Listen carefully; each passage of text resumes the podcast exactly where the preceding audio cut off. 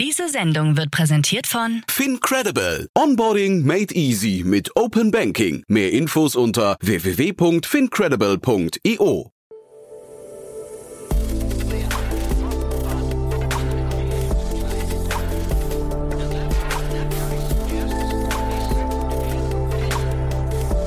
Startup Insider Daily. Morgen Update.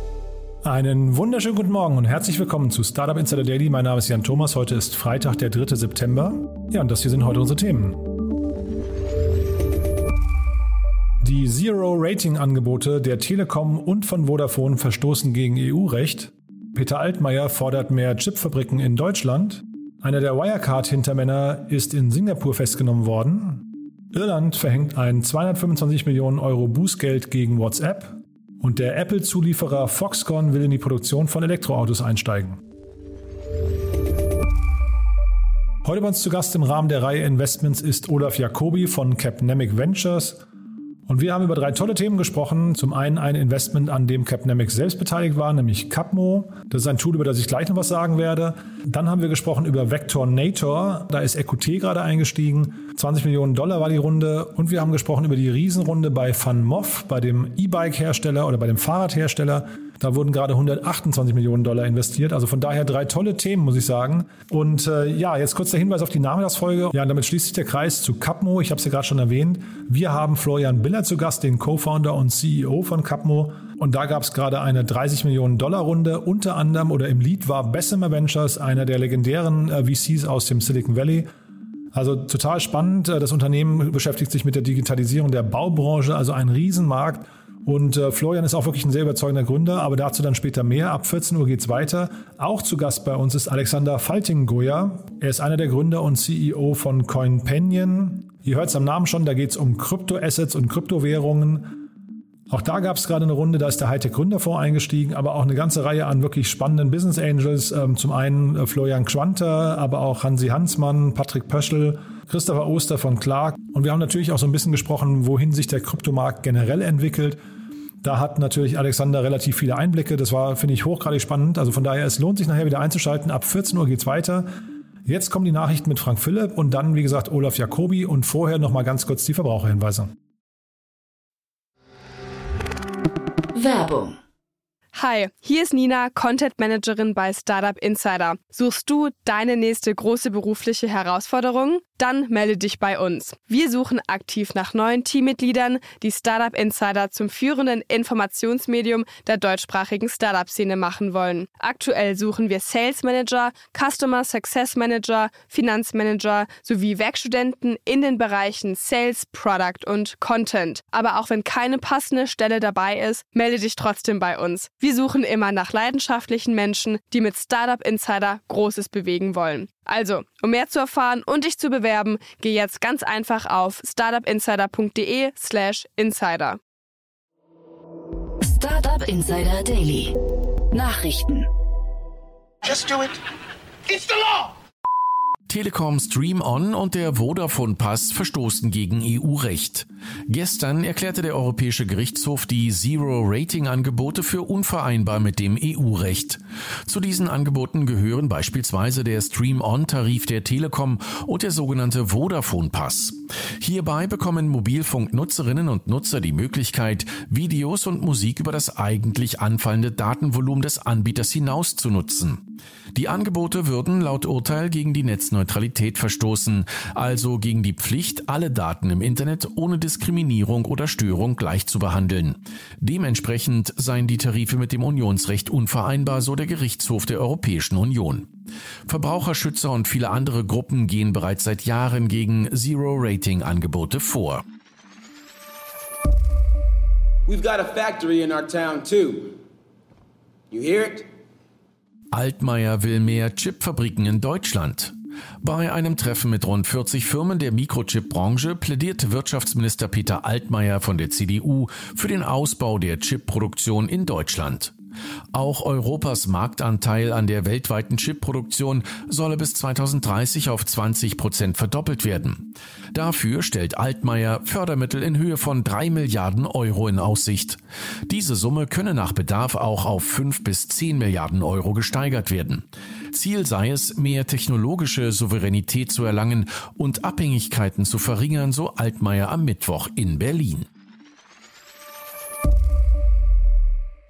You're going to jail.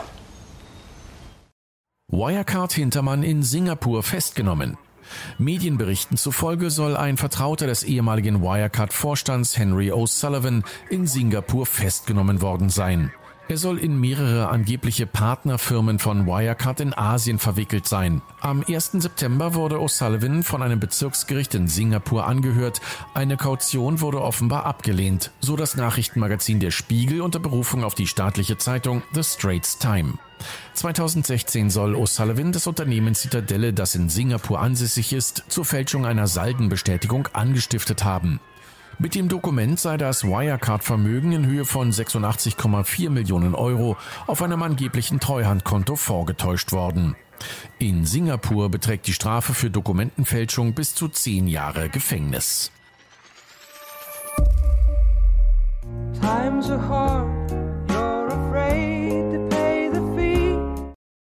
Irland verhängt 225 Millionen Euro Bußgeld gegen WhatsApp. Der Nachrichtendienst WhatsApp hat seine Nutzerinnen und Nutzer nicht ausreichend über die Verwendung ihrer Daten informiert. Aus diesem Grund wurde die Facebook-Tochter von Irlands Datenschutzbehörde zu einer Strafe in Höhe von 225 Millionen Euro verurteilt. Es handelt sich um die erste höhere Millionenstrafe in Irland, was insofern pikant ist, da sich in Irland die Europazentralen vieler internationaler Internetkonzerne befinden. Im konkreten Verfahren wurde entschieden, dass WhatsApp nicht hinreichend klargelegt habe, welche Nutzungsdaten zu welchen Zwecken verarbeitet werden. Das Unternehmen hatte seine Datenschutzerklärung nach Beginn des Verfahrens bereits überarbeitet.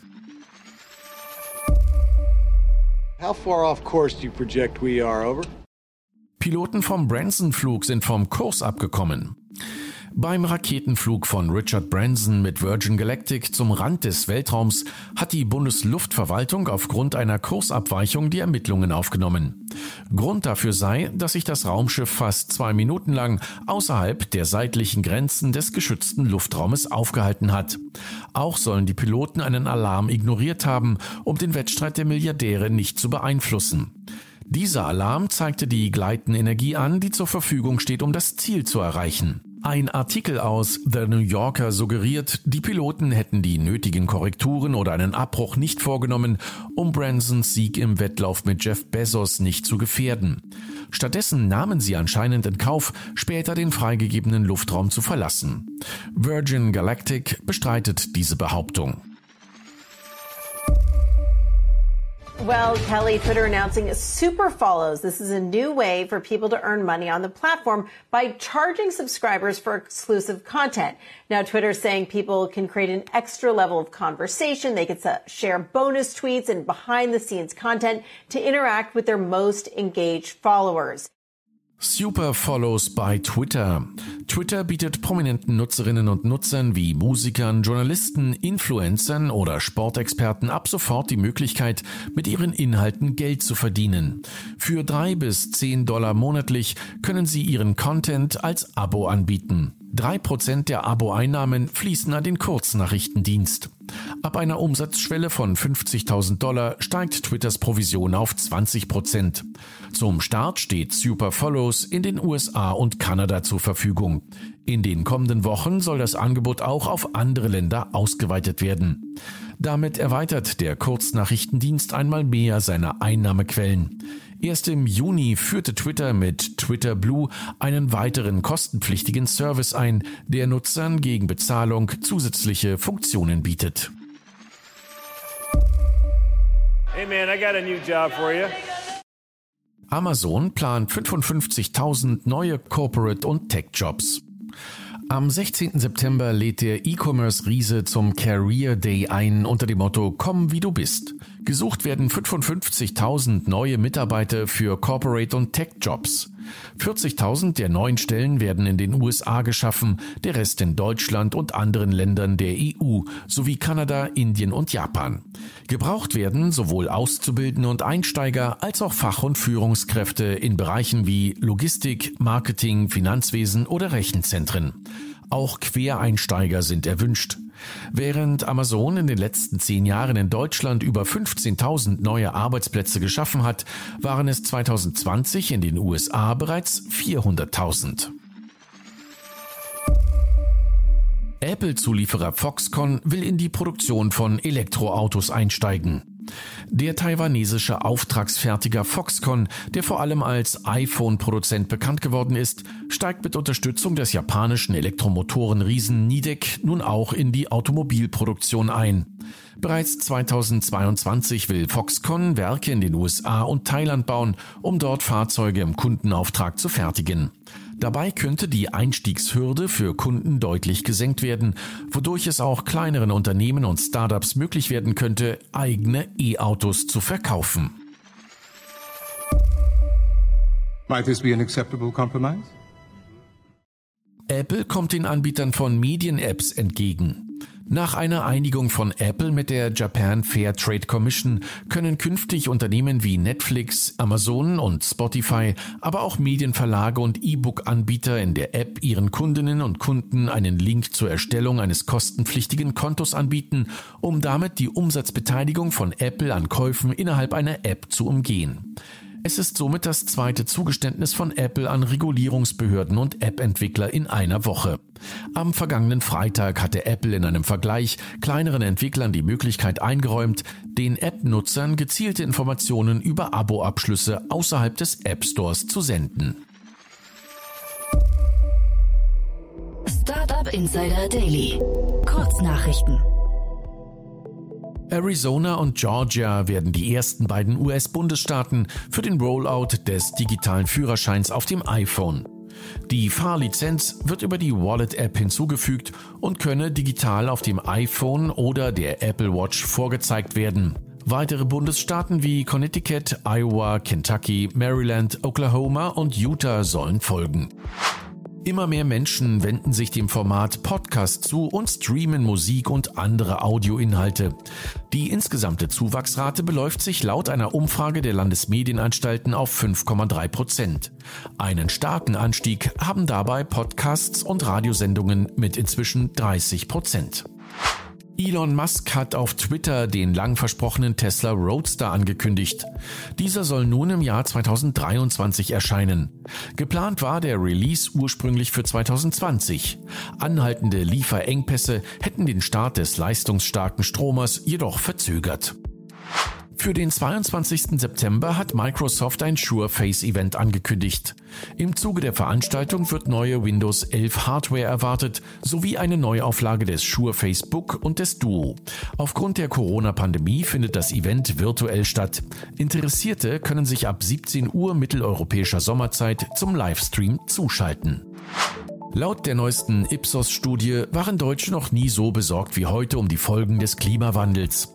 Ganze 36 Prozent bezeichnen den Klimawandel aktuell als eines der drei größten Sorgenthemen im eigenen Land. Das sind sechs Prozentpunkte mehr im Vergleich zum Vormonat.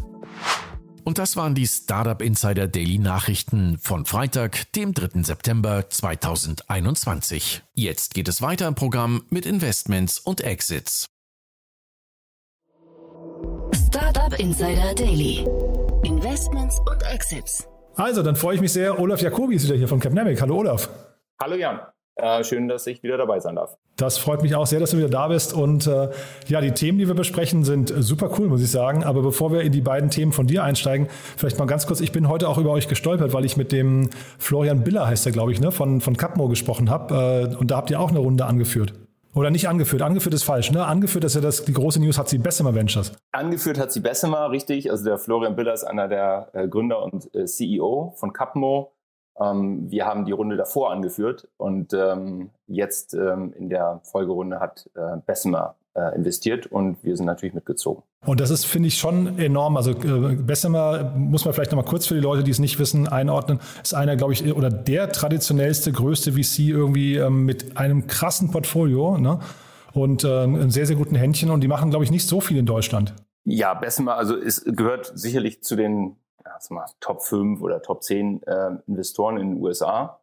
Ähm, investiert nicht nur in den USA, investiert auch in Europa, insbesondere mit dem Team in Israel. Ähm, und ist schon sehr, sehr lange dabei, das stimmt. Ja. Und dann sagen wir vielleicht noch aus seiner Sicht nochmal einen Satz zu Capmo. Also wie gesagt, der Florian Büller kommt dann hier auch in den, in den Podcast äh, in den nächsten Tagen, aber vielleicht nochmal so als Teaser von dir.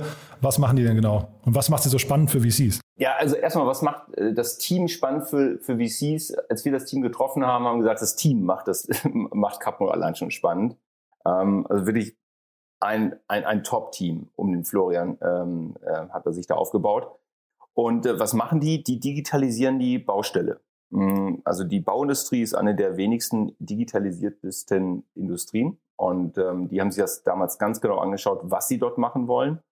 Und ähm, ja, mal ganz, ganz kurz erklärt ist, die ersetzen für den Bauleiter oder den Projektleiter Papier und Stift ähm, und haben eine App mit einem entsprechenden Backend und digitalisieren den gesamten Prozess, wie eben ein Bauleiter über die Baustelle, jetzt nicht bei so einem kleinen Einfamilienhaus, sondern ein bisschen größere Baustellen, ähm, wandert und sagt, naja, die Wand muss noch mal einen Meter nach links und da ist die Steckdose falsch und da sind die Fenster auch noch nicht richtig. Und ähm, das, die ganzen Informationen werden verteilt an die einzelnen Gewerke und da werden natürlich extrem viele Daten eben auch erhoben also das ist jetzt mal so im, äh, ganz, ganz schnell ausgedrückt, aber ansonsten auf Capmo, äh, auf der Website kann man sich das alles anschauen. Ähm, Münchner Unternehmen.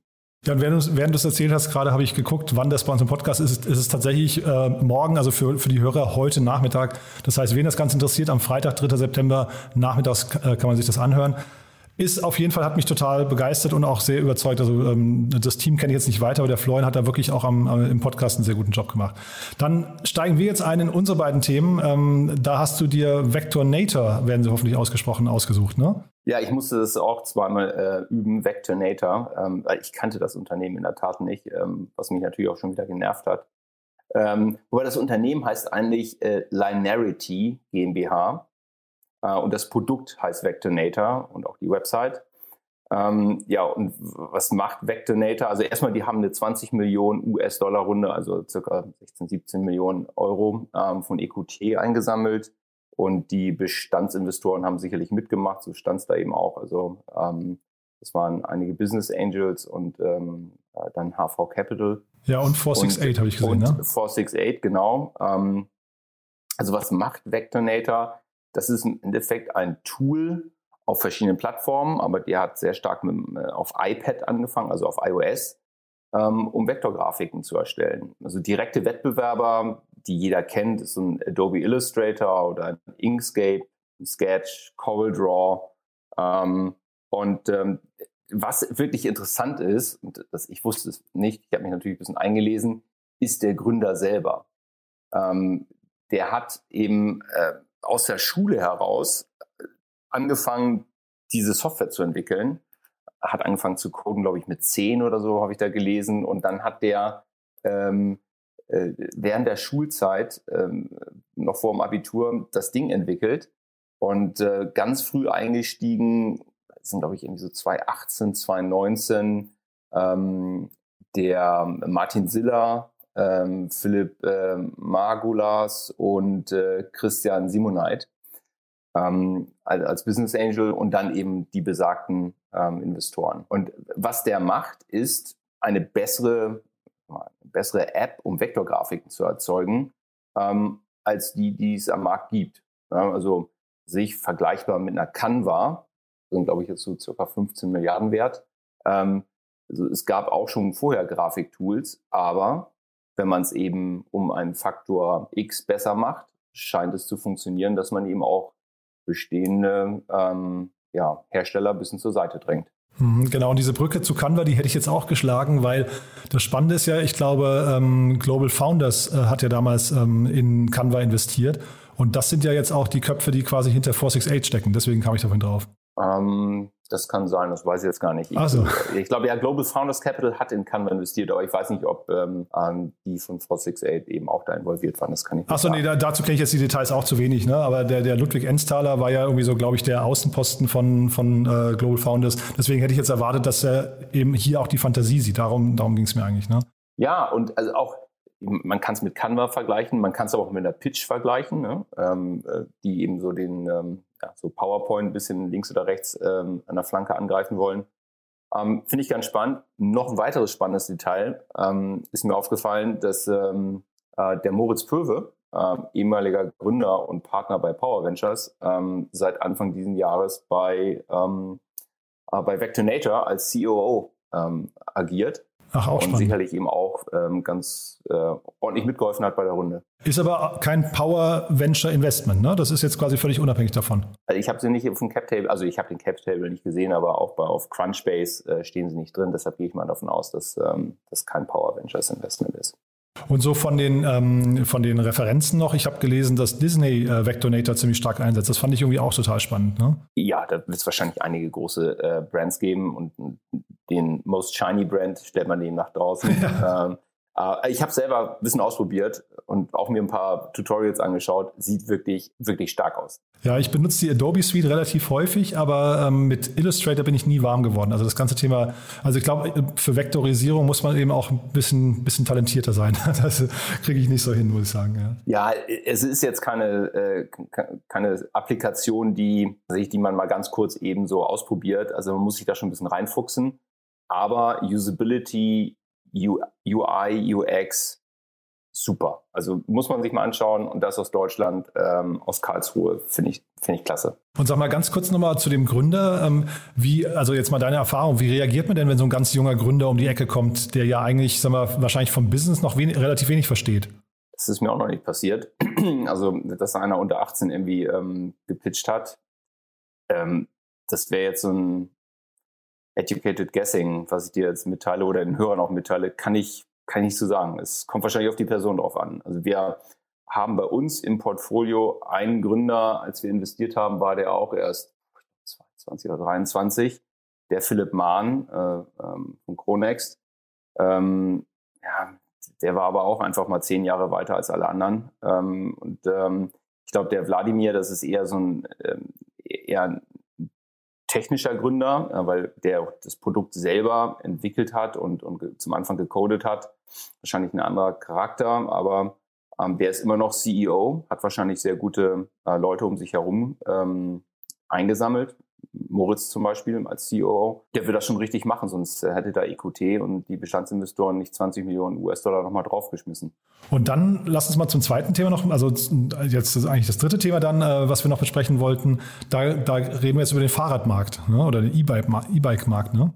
Ja, genau. Also ähm, Fun Move, äh, ich weiß gar nicht, wie das genau ausgesprochen wird, ähm, ob das Move oder Move also wie äh, To Move ausgesprochen wird, die haben eine 128 Millionen US-Dollar-Runde eingesammelt. Ähm, Im September letzten Jahres haben sie 40 Millionen eingesammelt. Und ähm, wir haben ja auch ähm, so einen E-Bike-Hersteller in, ähm, in, in, Berlin mit Dance. Und ähm, ich bin jetzt eher so ein, eher ein B2B-Tech oder Deep Tech-Investor. Aber dennoch habe ich mir den Case einfach mal rausgesucht, weil ich mich da mal ein bisschen einarbeiten wollte. Ähm, weil jeder von uns hat ja ein oder zwei Fahrräder also äh, im Schuppen und ähm, warum äh, investieren da äh, VCs horrende Summen in, in einen E-Bike-Hersteller, in einen Fahrradhersteller, den es auch schon seit 2009 gibt. Ähm, und ähm, dann hatte ich mich damit heute mal ein bisschen beschäftigt, also für diesen Podcast, äh, und fand das am Ende wirklich echt spannend. Ach ja, wirklich. Ja, es ist natürlich endkomplex. Ja? Also es ist Hardware, ähm, es muss produziert werden, es muss äh, ähm, äh, zusammengebaut werden, verschickt werden, dann muss noch Maintenance gemacht werden. Aber sei es drum, ähm, die gibt es schon sehr lange, seit 2009. 2017 hatten die irgendwie so 70 Mitarbeiter und ähm, jetzt, ich schätze mal so irgendwas zwischen 250 und 400 Mitarbeiter werden die wohl haben, machen dies Jahr wahrscheinlich 100 Millionen Umsatz. Und ähm, wenn man jetzt davon ausgeht, dass so ein, so ein Fahrrad einen Deckungsbeitrag vielleicht, also Cost of Goods Sold abgezogen, vielleicht von 50 Prozent hat, dann sind das immer noch 50 Millionen Deckungsbeitrag. Ähm, jetzt muss noch äh, OPEX runtergerechnet werden, ähm, Marketing, wahrscheinlich äh, ein bisschen Manufacturing auch. Das Ding ist wahrscheinlich hochprofitabel äh, und wächst. Ja? Also in ähm, 2020 haben die 80 Millionen Umsatz gemacht, die werden jetzt schätzungsweise irgendwie so 100, 110 Millionen Umsatz machen und ähm, sind in 40 Ländern. Ähm, ja, also echt spannend, hätte ich nicht gedacht. Ja, also ich ähm, kenne einige Leute, die, die, so ein Fahrrad haben und habe mich damals auch irgendwie ein bisschen intensiver damit beschäftigt, mir mal die Webseite äh, genauer angeschaut und so. Da gibt es eine ganze Reihe an coolen Videos. Und das sind ja zwei Brüder und die haben von Anfang an gesagt, sie wollen eigentlich das Fahrrad oder das E-Bike, aber die haben ja auch normale Fahrräder oder hatten sie zumindest, weiß gar nicht, ob sie die noch haben. Ähm, das wollen sie so denken wie das, wie das iPhone. Ne? Also sie sind total diesen Apple, also ich meine, das ist ja auch eine, eine, eine leicht zu bemühende Story, aber ich glaube, die haben das relativ gut umgesetzt und, und die Fahrräder, also ich glaube, es ist entweder so, man mag sie oder man mag sie nicht. Ne? Aber ich glaube, die Leute, die, die so eins haben, da kenne ich relativ viele, die dann auch begeistert sind. Hm, ja, also das habe ich jetzt nicht gelesen, da bin ich auch ein bisschen skeptisch, ähm, weil, also wenn wir jetzt mal sagen, Telefon und Telefon, also iPhone und vorher vielleicht den BlackBerry oder, oder Nokia Communicator, äh, dann, äh, äh, wenn man sich jetzt so überlegt, na, die Pedale ist die Tastatur am Telefon, dann hat das iPhone die Pedale abgeschafft, das kannst du aber am Fahrrad nicht. Ne? Ähm, also jetzt, ich habe mir das auch angeschaut, ja, es sieht fancy aus und es ist wahrscheinlich auch stabil und gut. Ähm, aber ähm, ein Fahrrad bleibt ein Fahrrad. Ähm, es hat zwei Räder, es hat einen Elektroantrieb, ja. Es hat vielleicht ein paar äh, digitale Gimmicks ähm, mit irgendwelchen Apps, die man verbinden kann und so weiter und so fort. Aber unterm Strich, ein Fahrrad ist ein Fahrrad. Mit sehr viel Branding und Marketing kann man natürlich einiges machen. Nicht ohne Grund ist Felix Capital, äh, Capital auch eingestiegen, die eben sehr stark so in, in ähm, in Consumer Brands investieren hm, aus London. Und ähm, aber was eben interessant ist, ist dieser Markt per se, ja, also was, wie dieser Markt wächst. Und ähm, aber auf der anderen Seite gibt es eben auch, ich weiß nicht, 50, 100 ähm, E-Bike-Hersteller. Und es werden nicht weniger, es werden wahrscheinlich eher mehr, weil etablierte Fahrradhersteller eben auch in diesen Markt hineingehen. Und ähm, ja, also, aber dennoch, Hut ab, interessantes Geschäft. Also ich hatte die Deutschlandchefin von Dance hier gerade im Podcast und ähm, die hat mir erzählt, dass sie jetzt hier für Dance ein riesengroßes Service-Netzwerk aufbauen wollen. Also in jede Stadt, also die, die erobern quasi Deutschland und danach vielleicht auch Europa Stadt für Stadt. Und ähm, wenn sie sich eine Stadt erschließen, müssen sie quasi einen Servicepunkt aufbauen, wo dann eben Mitarbeiter sind, die dann auch zu Leuten nach Hause kommen, wenn die Fahrräder kaputt sind und so weiter und so fort. Das klang für mich extrem, ähm, weiß nicht, detailverliebt, aber auch zeitgleich sehr, sehr aufwendig, muss ich sagen. Ja. Ähm, da war ich so ein bisschen skeptisch, ob man aus einem äh, E-Bike-Abo hinterher äh, quasi solche, solche Margen dann hinterher rausholen kann, weil der kostet dann so ein, so ein, so ein Abo 79 Euro im Monat. Ähm, ich bin insgesamt deswegen so ein bisschen, also die Frage, die ich damit eigentlich verbinden wollte, ist, wie wichtig wird irgendwann mal Service? Also abgesehen von dem Fahrrad selbst, ja, was geht halt quasi drumherum noch mit, mit, äh, mit der App? Bei, bei Van Moff weiß ich zum Beispiel, gibt es diesen Diebstahlschutz, das heißt, die tracken dein Fahrrad rund um die Welt, wenn es geklaut wird, dann bekommst du es zurück, wenn du oder, oder ersetzt, ne? Ähm, also Stichwort Service könnte halt nochmal ein großer Teil, sein, äh, Teil werden, ne? Ja, also wenn man jetzt den E-Bike-Markt so ein bisschen mit dem, mit dem ähm, Pkw-Markt vergleicht, ähm, dann ähm, machen ja die Pkw-Hersteller, also jedenfalls in den ersten drei bis vier Jahren eben sehr viel ähm, Umsatz noch mit Service obendrauf. Ähm, so einige Pkw-Hersteller ähm, eben auch bis zu zehn Jahren Golf oder so kauft, dann geht man irgendwann an eine freie Werkstatt und nicht mehr zum, zum Vertrags, äh, zur Vertragswerkstatt. So, das kann natürlich möglich sein, dass das im E-Bike-Bereich auch passiert, ähm, dass man da eben wirklich zu dem Service-Stützpunkt des Herstellers geht. Das weiß ich nicht. Ich habe kein E-Bike. Ähm, ich kann es nicht genau sagen. Ja, mir war die Zielgruppe auch nicht so ganz klar. Ne? Wenn du sagst, du hast kein E-Bike, ich habe auch noch nicht ganz verstanden, wer tatsächlich so die Kernzielgruppe ist, weil Dance zum Beispiel richtet sich halt an so die, ich sag mal, gefühlt so die, die äh, Prenzlberg, äh, Berlin-Mitte-Gang, ja. Ja, aber also wahrscheinlich in Berlin, also wie gesagt, ich wohne in München, ähm, München ist genauso flach wie Berlin. Also ich glaube sogar der Prenzlberg ähm, ist, sogar, hat, ist noch eine größere Erhebung in, in Berlin, ähm, als dass wir hier am Nockerberg in, in, in München haben. Ähm, also in beiden Städten braucht man sicherlich kein E-Bike. Ein normales Fahrrad äh, mit Single Speed reicht aus. Ja, und ist besser für die Umwelt und gesünder für, äh, für die Gesundheit. Ne? Ähm, du, sag mal, und die, was mich hier bei, bei Van Moff noch äh, äh irgendwie, äh, sag mal, was mir aufgefallen ist, sind diese aggressiven Wachstumspläne. Ähm, wenn da ein Gründer vor dir sitzt und sagt, er möchte jetzt, also die haben jetzt in den, in den zwölf Jahren oder elf Jahren, die es die gibt, haben sie 200.000 Fahrräder verkauft und wollen in den nächsten fünf Jahren wollen sie 10 Millionen Fahrräder verkaufen oder auf die Straße bringen. Das, das klingt doch ganz schön fern der Realität, oder? Das kann ich nicht beurteilen. Es ist ambitioniert. Und ähm, wenn mir ein Gründer das sagt, dann würde ich sagen, okay, dann erklär mal A, wie du die Nachfrage ähm, wecken willst und B, wie du produzieren und ausliefern willst. Ähm, also es ist ja nicht Software, es ist Hardware. Software kann ich, also entweder Software kann ich kopieren oder ich hole mir sehr viele User im, als Subscription im, in einer, in einer SaaS-Applikation rein. Aber so ein, so ein Fahrrad muss produziert werden, das heißt, die Materialien müssen produziert werden, müssen assembliert werden. Das ist ein hehres Ziel, aber ich gehe mal davon aus, dass ähm, vielleicht ein bisschen Marketing dabei ist und ähm, ähm, also ein Stretch Goal heißt das ja so schön auch ähm, bekannt gegeben wurde. Das heißt also, die Investoren, die da reingegangen sind, die sind, äh, hast du ja schon gesagt, die, die verstehen ihr Handwerk, von daher lassen die sich auch nicht an der Nase rumführen oder verblenden. Nee, das natürlich lässt sich keiner oder versucht, dass sich keiner an der Nase rumführen lässt, äh, aber so eine, eine, Felix Capital oder auch eine Balderton, ähm, die, die kennen ihr Handwerk und ähm, die werden schon die richtigen Fragen stellen. Cool, Olaf. Also dann, äh, ja, ich habe hoffentlich auch ein paar richtige Fragen gestellt, aber ich fand super vor allem, was du erzählt hast. Ähm, haben wir denn was Wichtiges vergessen? Ich glaube nicht. Ähm, ich bin gespannt. Äh, ich werde unbedingt mal so einen Fun-Move mal fahren müssen. Also jetzt habe ich mich damit beschäftigt. Jetzt muss ich mal auch eine Runde drehen. Ja, also ein bisschen, das kann ich aus äh, Erfahrung sagen, wenn, die gibt es auch mit der Variante Korb vorne dran. Das ist total kompliziert, weil der Korb starr ist, am Lenker hängt, da fällst du dauernd auf die Nase. Da musst du aufpassen. Du, Olaf, dann vielen, vielen Dank, dass du hier warst und äh, dann freue ich mich aufs nächste Mal. Absolut, vielen Dank und äh, ja, bis zum nächsten Mal.